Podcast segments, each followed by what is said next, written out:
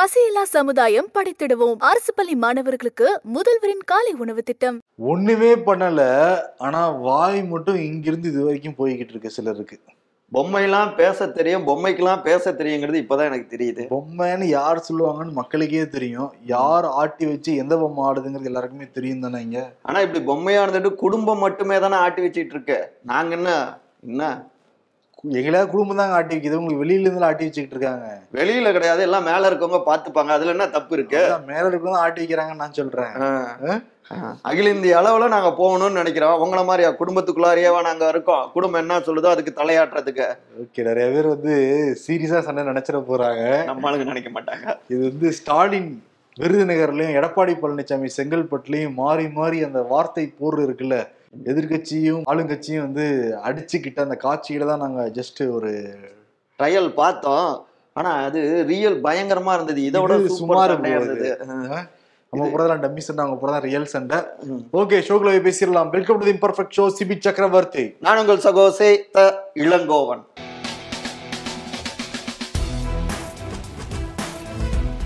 விருதுநகர்ல முப்பெரும் விழா. திமுக வந்து நடத்தி முடிச்சிருக்காங்க வெற்றிகரமாகவே நடத்தி முடிச்சிருக்காங்க. நேற்று வந்து அண்ணா பிறந்த நாள் அன்னைக்கு காலையிலேயே போய் வந்து சிற்றுண்டி திட்டங்கள்லாம் தொடங்கி வச்சுட்டு உற்சாகமான முறையில் தான் விருதுநகருக்கு வந்தார் முதல்வர் மு க ஸ்டாலின். திமுக அமைச்சர்கள் அதுக்கப்புறம் அவங்களுடைய நிர்வாகிகள் மாவட்ட செயலாளர்கள் எல்லாருமே ஒன்று கூடியிருந்தாங்க விருதுநகரில். ஆனால் அந்த கொங்கு மண்டலத்தில் கூட்டுற அளவுக்கு கூட்டத்தை கூட்ட முடியலன்னு தான் சொன்ன விருதுநகரில். உண்மைதான் உண்மைதான். ஏற்பாடெல்லாம் கொஞ்சம் சுணக்கமா இருந்திருக்கு அப்படிங்கிறாங்க. சின்னவர் வேற வரலையாமா சிவி அதனாலயே சிலர் வருத்தத்துல இருந்திருக்காங்க. ஏன் சின்னவர் வரல? எங்க போனார் எங்க சின்னவர் அப்படின்னு பேர் ஷூட் ஷூட்டிங் போயிருப்பாரு பிரதர். கட்சியா சினிமாவா. எது முதல்ல? சொல்லுங்க. என்ன கேக்குறது? இப்படி பொசுக்குன்னு கேட்டா என்னன்னா உடன்பிறப்பு மாதிரி நினைச்சிட்டு கேக்குறீங்களே. உங்களோட உடன்பிறப்பு தான் அந்த உடன்பிறப்பு இல்ல. அதேதான். முப்பெரும் விழாவுக்கு சின்னவர் வந்து போகல அது சலசலப்பா வந்து பேசப்பட்டுச்சு. ஆனா முதல்வர் திமுக காரங்கிட்ட பல்வேறு விஷயங்கள் வந்து மனம் திறந்து பேசினாரு. வீழ்வது நாமாக இருந்தாலும் வாழ்வது தமிழாக இருக்கட்டும் அப்படின்ட்டு இதெல்லாம் டைலாக் எல்லாம் ஓகே தான். எழுதி கொடுத்தெல்லாம் செம்மையா தான் பேசுறாரு. சொல்றேன். சொல்லுங்க சொல்லுங்க. உங்க பங்கு கொண்டு. நாற்பதும் நமது நாடும் நமதே அப்படின்னு இருக்காரு. அதேதான். நாற்பதுக்கு நாற்பது வாங்கணும் நம்ம. அதுக்கெல்லாம் இப்பவே ரெடி ஆயிக்கோங்க அப்படின்லாம் பேசியிருந்தாரு. இன்னொன்னு என்னன்னா இது வந்து கட்சி இல்ல நீங்க ஆரம்பத்துல கிண்டல் பண்ணீங்கல்ல அவரே தான் சொல்றாரு. இது கட்சி இல்ல நம்மலாம் ஒரே குடும்பம் அப்படின்னு தான் சொல்றாரு. ஒரே குடும்பம். ஆனா அந்த தலைமை பீடத்துக்கு யார் வருவாங்க. அதை கேட்க கூடாது சரி நீங்க மேல சொல்லுங்க. ஆமா. இப்ப நிறைய விஷயங்கள் சொன்னார் பிரதர் WHO வந்து ஆயிரம் பேருக்கு ஒரு மருத்துவர் இருந்தா போதும்னு சொல்றாங்க. ம். ஆனா தமிழ்நாட்டுல இருநூத்தஞ்சு பேருக்கு ஒரு மருத்துவரே இருக்காரு. அப்ப எவ்வளவு தூரம் முன்னேற்றம் அடைஞ்சிருக்கு மருத்துவத்துறையிலன்னு பாருங்கன்னாரு. அதே மாதிரி தனிநபர் வருமானம் இந்தியாவில அதிகமா தமிழ்நாட்டில் தான் இருக்குன்னு வந்து சொன்னாரு. நிரந்தரமாக ஆட்சி இனிமேட்டு நிரந்தரமான ஆட்சி நிரந்தரமாக ஆட்சி திமுக ஆட்சி மட்டும்தான் பேசிட்டு இருந்தாங்க. ஜெயலலிதா பேசினதில் நம்ம எடுத்து பார்க்கணும். எங்களுக்கு எதிரிகளே இல்லைனாங்க கடைசியில் கட்சிக்குள்ளதான் எல்லாரும் எதிரிகள் இருந்திருக்காங்கன்னு தெரியுது. அந்த. இருக்கு. அந்த அம்மா. நேரா இப்படி பார்த்திருந்திருப்பாங்க சிவி? பக்கத்திலேயே இருந்தது அப்படி பவ்யமா அப்படி நின்னுட்டு கவுத்துட்டாங்க. அந்த மாதிரிதான். நிரந்தரமான ஆட்சி எதிரியே கிடையாதுன்னு ஸ்டாலின் வந்து பேசியிருக்காரு. பார்ப்போம் காலப்போக்கில் என்ன மாதிரி எல்லாம் நடக்க போகுதுங்கிறத. இன்னொரு சைடு வந்து அதிமுக சைடு பெரிய இழுத்த தான் போய்கிட்டு இருக்கு. இன்னைக்கு வந்து நேற்று அவங்க முப்பெரும் விழா நடத்தி முடிச்சாங்கன்னா இன்னைக்கு அதிமுகவில் இந்த மின்கட்டண உயர்வை கண்டிச்சு தமிழ்நாடு முழுக்க ஆர்ப்பாட்டம் பண்ணிக்கிட்டு இருந்தாங்க எடப்பாடி பழனிசாமி செங்கல்பட்டுல வந்து மைக் பிடிச்சு புடி புடின்னு பிடிச்சிட்டு இருந்தாரு அப்பதான் நம்ம கா முதல்ல சொன்ன மாதிரிதான். இங்க வந்து தமிழ்நாட்டுல நாலு முதலமைச்சர் இருக்காங்க.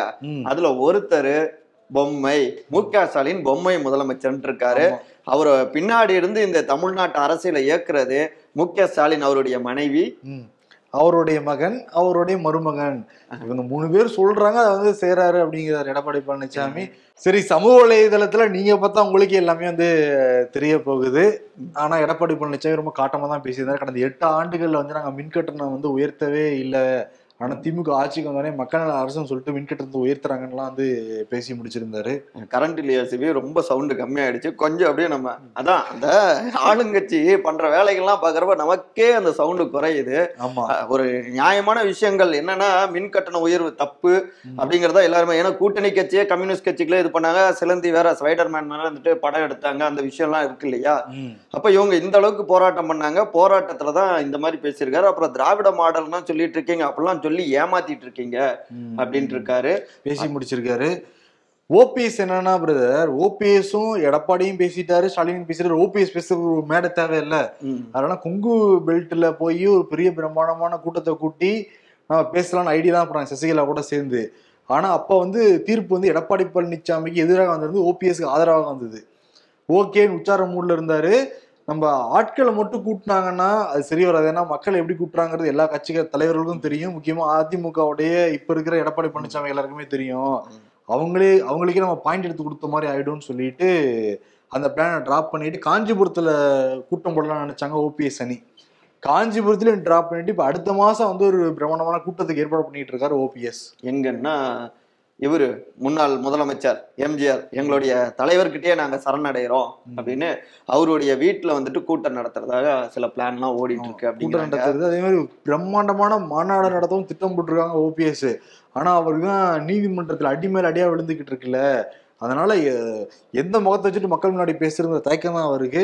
ரெண்டாவது அந்த மேடையில தான் அந்த சசிகலாவும் ஓபிஎஸும் வந்து நாங்களாம் ஒன்றா சேர்ந்துட்டோம் பாருங்கன்னு சொல்ல போகிறாங்களாம் அப்படி இந்த சினிமாவில் ப- காட்டுற மாதிரி பழைய இப்படி கை தூக்கி எல்லாரும் நாங்கள் இணைந்து விட்டோம். அப்படிங்கிற மாதிரி.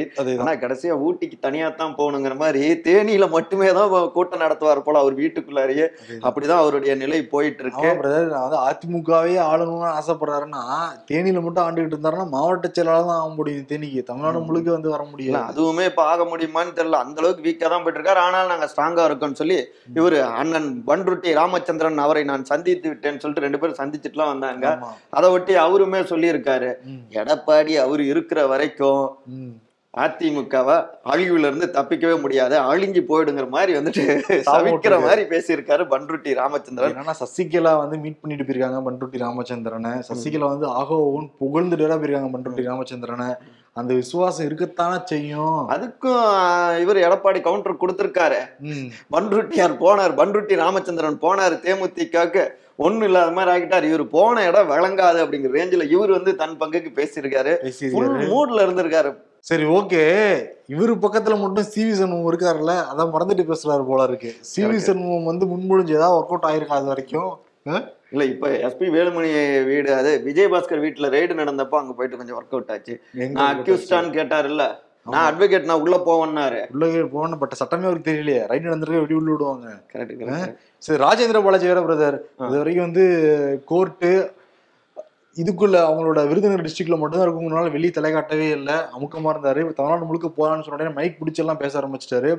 பயங்கரமா பேசியிருக்காரு. என்னன்னா டாஸ்மாக் வந்து அவங்க ஆட்சியில் இருந்தப்ப டாஸ்மாக் சாரை கடிச்சா ரொம்ப கிக்குன்னு இருந்துச்சான் ஒரு ஒருத்தர் வந்து எழுநூறுவா எட்நூறுவா சம்பாதிச்சாங்கன்னா நூறுரூவா கொடுத்து ஒரு சரக்கு அடிச்சிட்டு போய் நிம்மதியா படுத்து தூங்கிட்டு இருந்தாங்க. இப்போ வந்து அவங்களே ஐநூறுரூவா கொடுத்து. மூணு நாலு கட்டி அடிச்சா கூட ஒண்ணுமே இல்லை. அது வந்து தமிழ்நாடு சரக்கு கிடையாது. செந்தில் பாலாஜி சரக்குன்ட்டு மனுஷன் ஃபுல்லா சரக்கை பத்தியே மைண்ட் பண்ணி பேசியிருக்காரு எனக்கு ஒரே ஒரு என்ன தெரியுது. இல்ல ஒரு நீங்க பேசுறதுமே ஒரே ஒரு டவுட் தான் கேக்குறேன் ஆ. அப்ப இவர் வந்து எடப்பாடிக்கு சப்போர்ட் பண்ண மாதிரி செந்தில் பாலாஜிக்கு சப்போர்ட் பண்றாரா? அப்ப போதை வராத ஒரு சரக்கு கொடுத்தா கரெக்ட் தானே? நல்ல விஷயம் தமிழ்நாடு தள்ளாடாம அப்படியே தெளிவா தானே இருக்கும். தெளிவா தானே இருக்கும். ஆனா என்னன்னா கிக்கு ஏறணும்னு ஆசைப்படுற ராஜேந்திர பாலாஜி. இந்த கடந்த ஒரு எட்டு மாசமா முடங்கி கிடந்தாருல விருதுநகர்லயே. என்ன பண்ணிருக்காருங்கிறது தெரியுது இதுல இருந்து. ஆனா பாருங்களேன் ஒரு முன்னாள் அமைச்சர் அவரு, அவருடைய பேச்சு எப்படி இருக்கு பாத்தீங்களா இல்லையா? எங்க இதுல ஒரு கட்டிங் அடிச்சா போதும் இப்ப மூணு கட்டிங் அடிச்சா கூட பத்த மாட்டேங்குது அப்படின்னா எந்த லெவல்ல இவங்களுடைய வந்து சொற்கள் எல்லாமே இருக்குன்னு பாருங்க. நம்ம வேற கிரகத்துக்கு இதெல்லாம் எடுத்து பேச வேண்டியதா வேற இருக்கு. ஆர் ஆசா பேசியது பயங்கர சர்ச்சையை கிளப்பி இருக்கு. இப்ப திமுகவே பதில் சொல்ல வேண்டிய கட்டாயத்துக்கு தள்ளப்பட்டுட்டு இருக்கு. இல்ல அதான் சமூக வலைதளங்கள்ல ஒரு பக்கம் அவருக்கு மிகப்பெரிய அளவு ஆதரவு இன்னொரு பக்கம் அவருக்கு மிகப்பெரிய அளவுல எதிர்ப்பு. இடதுசாரி வலதுசாரிங்கிற மாதிரி அதே போல வழக்கம் போல பிரிஞ்சிருந்து களமாடிட்டு இருக்காங்க ரெண்டு பேருமே. இதனால திமுக தான் போட்டு போட்டு அடிச்சுக்கிட்டு இருக்காங்க. அடிச்சிட்டு இருக்காங்க. அதுல ஆர் ஆசா அவர் சொன்னது என்ன அப்படின்னா சூத்திரர்கள் யார்? அவங்க வந்துட்டு இந்துக்கள் கிடையாதா?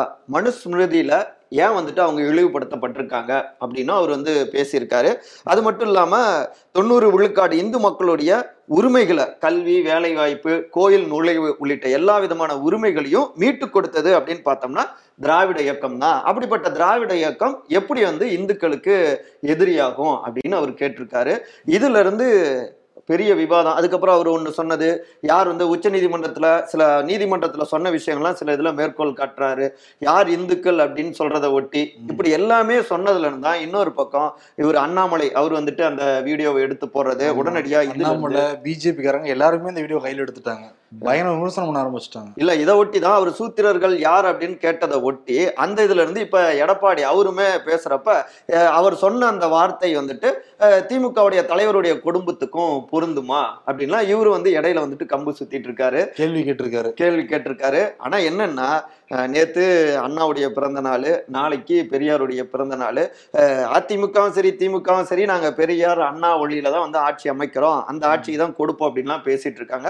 இரண்டு தலைவர்களுமே அவங்க முன்னோடிகள் எல்லாருமே இப்படி நான்கு வர்ணம் அப்படின்னு பிரிச்சு வச்சிருக்காங்க. இதுல நான்காவது வர்ணமாக இருக்கக்கூடியவர்கள் வந்து அடிமைப்படுத்தப்பட்டிருக்காங்க. ஸோ அவங்களுடைய விடுதலைக்காக நாங்க போராடுவோம். அதுக்காக எங்களுடைய ஆட்சின்னு தான் இத்தனை ஆண்டுகளாக சொல்லிட்டு இருக்காங்க. ஸோ இது எடப்பாடி அவரு அந்த வரலாறு அவர் பார்த்திருந்திருக்கணும். ஏற்கனவே பெரியார் சொன்னது அண்ணா சொன்னதெல்லாம் எடுத்து தான் மேற்கோள் காட்டியிருக்காங்க. ஸோ இது எடப்பாடி அவருக்கு பதில். அதே நேரத்துல பாஜக தரப்புல ஒண்ணு முக்கியமா சொன்னாங்க சிபி. அவங்க ஏன்னா இது ரொம்ப முக்கியமான விஷயம்னாலதான் அந்த கோட் எடுத்து பேசுறோம். இவர் நாராயணன் திருப்பதி. அவர் சொல்றாரு ம். மனுஸ்மிருதி அப்படிங்கிறது நூலே கிடையாது. ஸ்மிருதி என்றால் உபதேசம். நீங்கள் குறிப்பிடுகின்ற நூல்ங்கிறது சர் வில்லியம் ஜோன்ஸ் அப்படிங்கிற ஆங்கிலேயர் வந்து திருத்தி எழுதிட்டார் அதை. அதை படிச்சுட்டு இந்துக்கள் மத்தியில நீங்க வந்து குழப்பத்தையும் வெறுப்பையும் வளர்த்து வெள்ளையர்களுடைய அடிமையான திராவிட இயக்கம் இந்து விரோத கூட்டமே அப்படின்னு அவரு தன்னுடைய பங்குக்கு கம்பு சுத்தி இருக்காரு ஆமா, மொத்தத்துல இத ஆர் ஆசா பேசுனதை வச்சு திமுகவுக்கும் அதிமுகவுக்கும் பாஜகவுக்கும் வேற வேற கருத்துக்கள் வந்து சொல்லன்று சமூக வலைதளங்கள்ல சுத்திக்கிட்டு இருக்கு. இது மெல்ல மெல்ல ஒரு பெரிய இதாதான் ஆகும்னு சொல்றாங்க.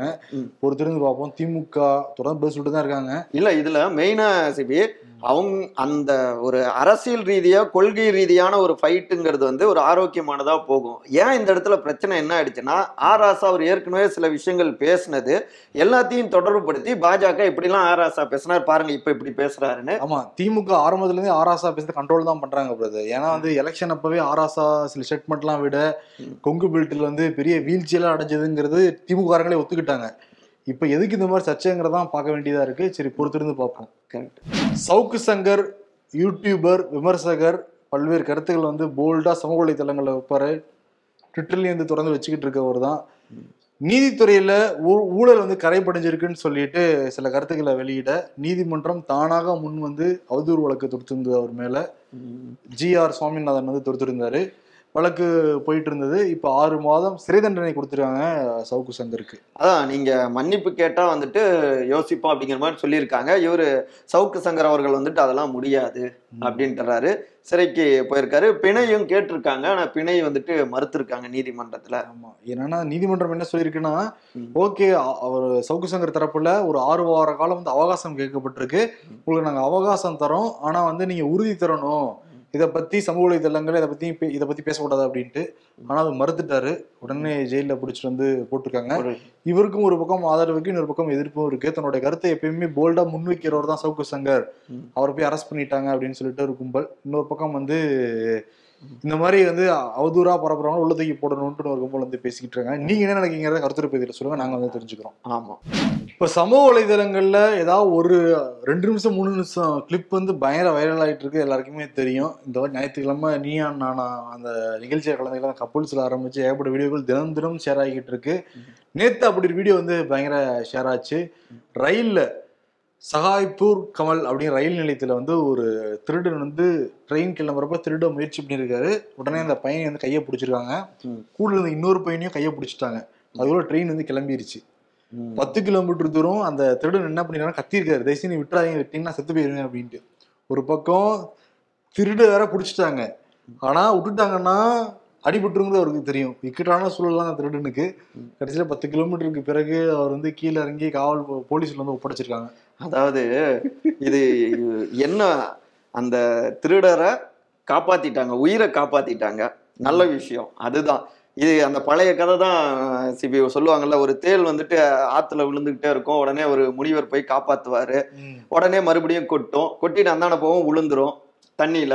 அப்ப கேட்பாங்க என்னங்க? அதுதான் அது கொட்டிக்கிட்டே இருக்க. ஏங்க நீங்க அது வந்து அது மறுபடியும் மறுபடியும் காப்பாத்துறீங்கன்னா கொட்டுறது தேளுடைய குணம். காப்பாத்துறது என்னுடைய குணம். அப்படின்னாரு.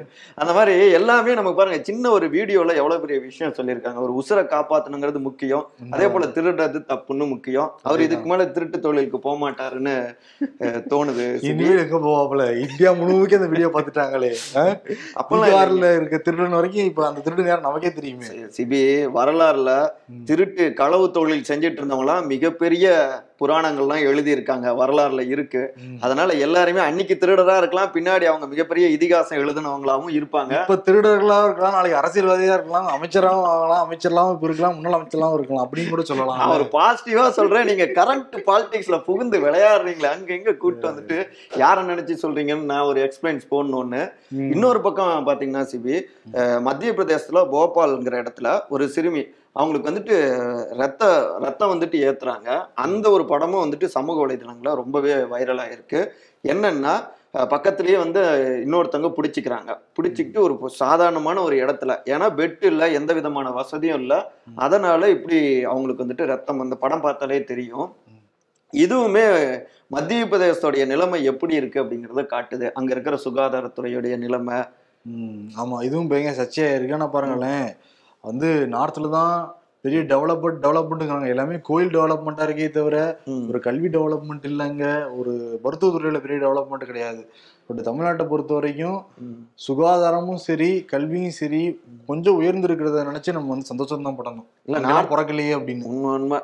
இருக்கிற அரசியல் பண்றவங்க அந்த பரீட்சை எழுதிட்டு வந்தாலும் இனிமேல் சூப்பர் டாக்டர் ஆவாங்கன்னு நினைக்கிறேன். அவங்க அப்படித்தானே சொல்றாங்க. ஊபியில அங்கதான் bro நிறைய பேர் ஜெயிச்சிருக்காங்க. ஆனா பிளஸ் டூல ஃபெயில் ஆகுங்க என்னன்னே புரியலையே அந்த மாடல் கரெக்ட் ஆரோக்கியமான வாழ்க்கைக்கு தூக்கம் மிகவும் அவசியம். மீ வாட்சிங் திஸ் வீடியோ டூ ஏஎம் உனக்கு திருநெல்வேலி தானே? அட ஆமாங்க. எப்படி கண்டுபிடிச்சீங்க? அதான் முன்ன பின்ன தெரியாத என்ன அண்ணாச்சின்னு பாசமா கூப்பிடும் போதே தெரியுது அப்படிங்கிறாங்க. யாரோ திருநெல்வேலிக்காரர் தான் போட்டிருக்காரு. வேலுமணி வீட்டுக்கு ரைடுக்கு போவோம்? அங்கதான் போயாச்சு. இப்ப விஜயபாஸ்கர் வீட்டுக்கு ரைடுக்கு போவோம். அங்கதான் ஏற்கனவே போயாச்சு. சிவி சினிமா வீட்டுக்கு ரைடுக்கு போவோம். அங்கேயும் ஏற்கனவே போயாச்சு. மறுபடியும் வேலுமணி வீட்டுக்கு ரைடுக்கு போவோம். அடி கொப்பத்தா. மீ வெந்து தெரிந்ததுக்கு ஆடு பார்க்கணும் பொன்னியின் செல்வன் ஒண்ணு பார்க்கணும். முத திரும்பி என்ன பாடுறா? லைஃப் சொல்லுது கரெக்ட் தான். லைவ் சொல்லுது. நிறைய பேர் எஃப்டிஎஃப்எஸ் எல்லாம் போய் பாக்குறாங்க bro. அதை பார்த்தாலே நம்ம ஆச்சரியமா இருக்கு. வருஷத்துல ஒரு எஃப்டிஎஸ் போலாம். வாரம் வாரம் வெள்ளிக்கிழமை ஆச்சுன்னா காலையில வந்து எஃப்டிஎஃப்எஸ் போறதுங்கிறது இருக்குல்ல விருதுநகர்ல ஸ்டாலின் வந்து மைக் பிடிச்சு முழங்கி இருக்காரு இனிமேட்டு நாங்க தான் எல்லாமே. நிரந்தர ஆட்சி நாங்க தான் சொல்லியிருக்காரு. எடப்பாடி பழனிசாமி செங்கல்பட்டுல மைக் பிடிச்சி இது டம்மியான ஆட்சி பதினஞ்சு மாசம் ஒண்ணுமே செய்யலைன்னு சொல்லிட்டு அவரு பங்கத்துக்கு அவரு மைக் பிடிச்சு பேசியிருக்காரு. அதாவது விருதுநகர்ல வெடித்த ஸ்டாலின் செங்கல்பட்டுல தெரிச்ச எடப்பாடி. ஆமா உங்க டைட்டில் சொல்லிட்டீங்க. ஜிலமோன் எக்ஸ்பிளைன் சொன்ன மாதிரி டைட்டில் கரெக்டா தானே? அதான், அதான். என்னன்னா சிரிச்சா போச்சுங்கிற ரவுண்ட் தான் விளையாடிட்டு இருக்காங்கல்ல? அதே. கொடுத்துருவோம். சிரிச்சா போச்சு award goes to Stalin and Edappadi எடப்பாடிக்கு அதுல இன்னொன்னு. இன்னைக்கு எடப்பாடி அவர் பேசுறப்பையும் கமிஷன் கரப்ஷன் கலெக்ஷன் இதுதான் உங்க ஆட்சின்னாரு. இந்த டைலாக கடந்த ஒரு எட்டு ஆண்டுகள் பத்தாண்டுகளா நம்ம கேட்டிருப்போம். அது எடப்பாடி ஆட்சிக்கு வந்த உடனே மு க ஸ்டாலின் அவர் இதே தான் சொல்லிட்டு இருந்தாரு எப்ப டைலாக கூட மாத்த மாட்டீங்களா? அதேதான். நம்ம ஆல்ரெடி ஃபர்ஸ்டே சொன்னோம் brother, அந்த டைலாக் யூஸ் பண்றப்ப திருப்பி திருப்பி எதுக்கு சொல்லிட்டு விட்டுட்டோம். பட் நமக்கே அது இது தெரியுது. ஆனா மேடையில தொடர்ந்து பேசுற தலைவர்களுக்கு வந்து வார்த்தைகள் பற்றாக்குறையா இருக்கு. சரி ஓகே. நாளை சந்திப்போம். நன்றி வணக்கம். நன்றி வணக்கம். பசியில்லா சமுதாயம் படித்திடுவோம். அரசு பள்ளி மாணவர்களுக்கு முதல்வரின் காலை உணவு திட்டம். நூற்றாண்டு காணும் சத்துணவு திட்டத்தின் அடுத்த மைல்கல்.